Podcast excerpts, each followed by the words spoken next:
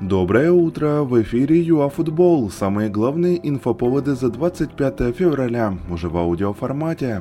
Динамо и Шахтер в 1/8. Калитвинцев возглавил команду УПЛ. Поехали! Да-да, киевляне одолели в Бельгии Брюгге, как и в первом поединке, без обилия голевых моментов. Динамо прибавило после перерыва и сумело забить.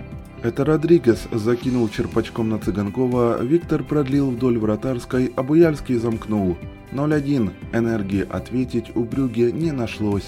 Продолжил выступление в Лиге Европы и Шахтер. Горняки хорошо начали ответный матч с Маккаби, но затем команда из Тель-Авива перехватила инициативу и даже могла выйти вперед.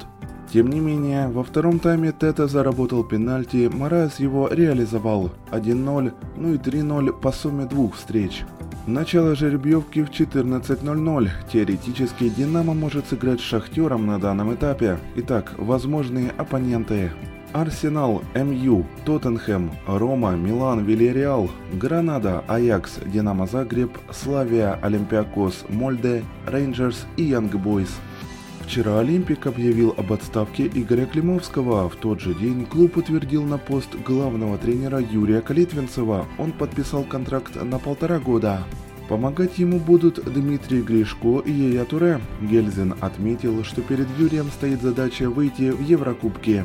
В УЕФА приняли решение отменить проведение Евро среди команд Ю-19, а Украина должна была в марте сыграть матчи квалификации против Израиля, Белоруссии и Черногории. Но стоит ли говорить, что решение об отмене принято из-за ковида и ограничений по передвижению от разных стран. А на этом мы и заканчиваем наш короткий обзор за 25 февраля. Хороших вам выходных, до новых эфиров ЮАФутбол.